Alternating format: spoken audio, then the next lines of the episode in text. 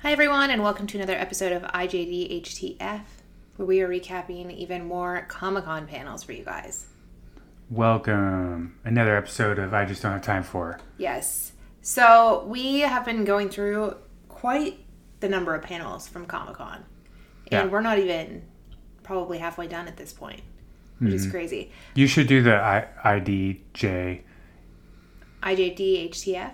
and then CC 2020 at the end Okay. for Comic Con 2020. I know. It's just that's a lot of letters. I know, but that's what makes it impressive. Okay, so we are just gonna get right into this episode by talking about Sailor Moon and the power of female friendship. This was a panel that was hosted by Jessica Singh. Um, they had Michelle Ruff, who plays the voice of Luna and Sailor Moon Crystal, Kate Higgins, who plays Sailor Mercury, Amanda Miller plays Sailor Jupiter, and then they had Sam Maggs, who is a writer. She's done like Captain Marvel and stuff like that, and then Chris Bryant, who is an activist and comedian. So, how did you feel about this panel? Because you're not really like a Sailor Moon aficionado or whatever you would call it. Yeah, it was all right. I mean, I like the art, uh, but I mean, it's kind of like how much acting are they really doing? I guess they're kind of getting into acting. it. It's voice acting, yeah. I feel like my favorite person on the panel was Amanda, who plays Sailor Jupiter, which is fitting because Sailor Jupiter is my favorite of the Sailor Scouts. Yeah. Um, I felt like she was like the most likable person there, and it's.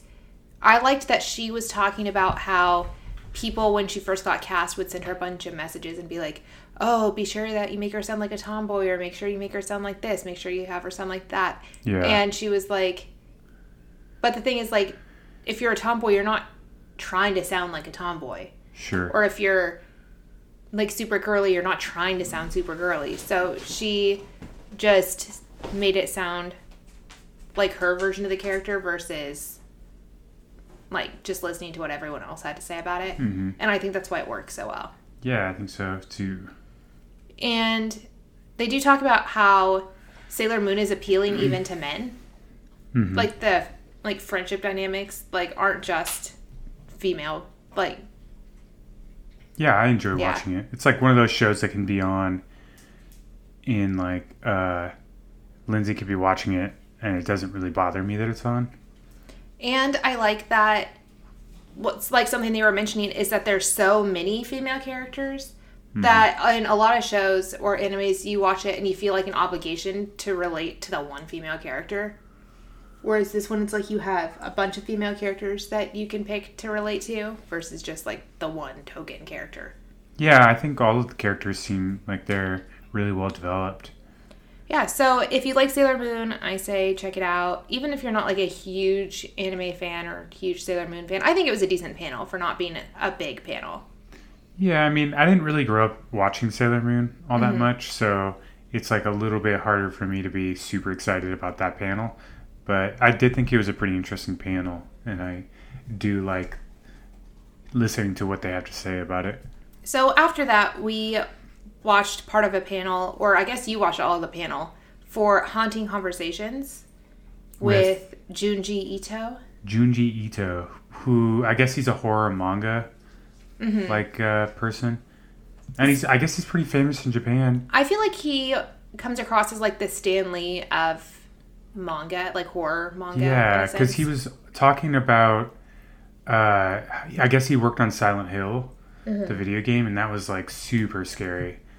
Um, They showed a lot of his art while he was talking too, yeah, which was kind of interesting, and some of it is like pretty scary.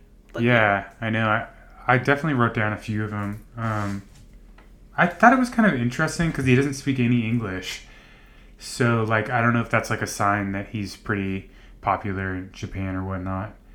Um, but yeah, they did have a pretty cool person translating, and I think it made it hard for the moderator though, because the moderator would ask a question and then have to wait for a response Yeah, and then get the like- translation. And I felt like it made it so that the moderator had very low energy, which sucked because the guy had like cool glasses and pink hair and looked like this really fun. I actually person. thought the moderator had a lot of energy or like a lot of neat like she was like high energy and like exciting. The guy? The girl. That's the translator though. Oh, the translator. not the moderator. Yeah, the moderator. Like I feel like he was probably like a really great guy if you were like in person at a panel, but like the Zoom Yeah. thing just wasn't working for him. And I don't know if they wrote down answers because she wasn't translating to him. So, like, she would only translate when he said something directly to him. Mm-hmm. And then she would be like, you know, whatever in Japanese. Yeah, it was a really weird. Like the moderator would ask a question, then it would be answered in Japanese, so you wouldn't see that her translate between, and then the translator would translate what he had said back into English. Like a somewhat interesting panel, though, even though I'm not really into like horror manga. So they asked him what his most frightening character was to him, and he said uh, Fashion model, and it's like from one of his earlier works. And I guess it's just a model who like you end up dying if you meet her or something. Yeah, she's like this really old, really thin, frail, like tall fashion model. And I guess everyone she comes across ends up dying. Yeah, So now you're going to have to read that, huh? I know. I'm going to. Super scary. So after we watched that panel, we went into Wynonna Earp, which Andrew watched the first couple seasons and then we just completely forgot about it. And this is a show that I think kind of fits in with like the supernatural crowd. Like if you like supernatural, you'll probably enjoy this show. Um I'm not a huge fan of the show, but I don't mind if it's on. Like if Andrew's watching it, I don't mind it. Yeah, And I think the cast, like watching them, like because I had completely forgotten about the show, and like watching the cast, I feel like they really vibed well together. I like the guy that plays Doc and his mustache. Yeah, I know. He's, He's like my favorite. character. And the main girl who plays Wynonna Earp actually was like super fun on the panel too. And the sister who I didn't like on the show was actually pretty entertaining on the panel.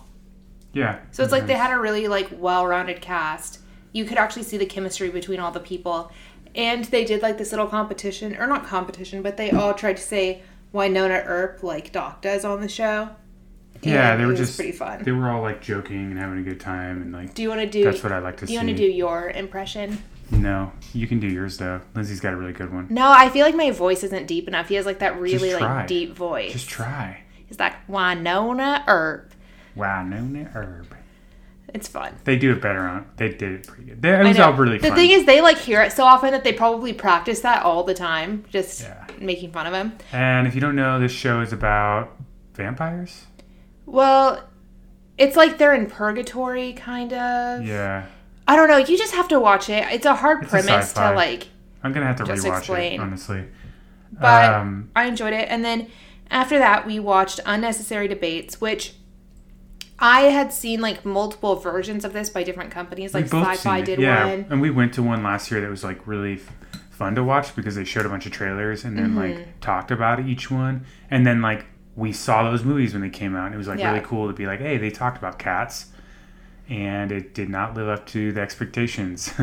Yeah, so it's like I've seen some really good debate panels, and this one was not good. This one was like I feel like they didn't have like they needed the crowd or they needed like a fan base or like Mm-hmm. people there sitting because they like got off on tangents and like they ended up arguing for like 20 minutes about pizza and pineapple and it's just like But they weren't even doing arguments. They just said, "I really like pineapple on my pizza." yeah and, it wasn't like, Okay, great a debate it was like Them just stating just- opinions. stating opinions and it was it was like pretty lame in my opinion like i was like okay well that's a bust. And then they talked about the muppet show and it's like well like you may find that really interesting but at least show us a trailer of the muppet show you know? Like i don't even think they're coming out with a new muppet show right Like it now. seems so irrelevant. it's very irrelevant you know? If they would have been like oh what do you think about this spider-man animation that's coming out? And then showed a clip of spider-man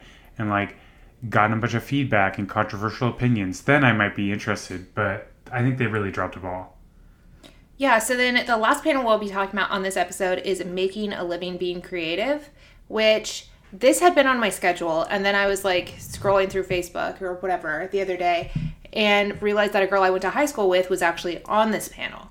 So I was like, well now I definitely need to watch the panel. she was all excited and she was jumping around and screaming I mean, it wasn't like that, but you know, I was really excited for her because I feel like she was always like a really nice, really genuine person and I like she's been doing art for as long as I've known her. Well, obviously longer, but that was exciting that someone I knew was actually on a Comic Con panel because that's like a dream of mine. Yeah, I mean, this is the first time I've heard about it. Uh, one thing that did bother me about this panel, though, was that the I don't know if she's a moderator or No, no, no. It was AC Bradley, and she's like a screenwriter for like Troll Hunters and stuff. Okay, she was glitching out, and that was really annoying because I'm like, what are you doing? Like, this is a professional thing that thousands of people are watching. And like every time she would talk, you like sometimes the audio would glitch too, but it would basically be like A frozen. a frozen frame for the entire time she's talking. yeah, and it, like- to me that kind of ruined the experience a little bit. Yeah, and it was like everyone else seemed to like really be like in it and be excited and like they set up their cameras and their mics and were like ready to go. And then it's like what are you doing? Are you like on a phone like where you don't have service? Like why didn't you set this up beforehand? I know, and I'm like, I, to me, it's like you didn't really take it that seriously. Also, she seemed kind of high strung, in my opinion, like the way she talked about stuff. But that also could be that I couldn't see her, so Yeah. I don't know. It's hard to like read people when, I mean, you know, we're was doing- podcasters, so we're all voice, but yeah. But if I was gonna do a, a Zoom call with somebody that I, we were interviewing, I would make sure that we're not like glitching, Glitching out. out, yeah. because it's like yeah, I don't know. It just seems like unprofessional. But and then she also like claimed to be them like very professional. So it's like to me, it was like not. It was like hypocritical a little bit of her. I don't know. yeah, you would think like someone who's been in the industry for all these years and like has Yeah. worked for Disney and Warner Brothers and But I'm sure there's whatever, like a really good explanation. I don't want to beat beat her down too much, but I'm sure there's just like a great explanation, and we're just missing it. So So this was moderated by Johnny Kalinsky, who is a podcaster, and the other person on the panel was Lee Kose, who is a freelance artist, and then obviously Jess, who I knew from school, and she is a storyboard artist for like Avengers, Guardians of the Galaxy, and now like the new Gremlins that's coming out. So yeah, um, some of the standout like things they talked about in this panel is like taking edits yeah, which I thought was really interesting because Jess was talking about how like she has to look at words and then like create like what it's going to look like.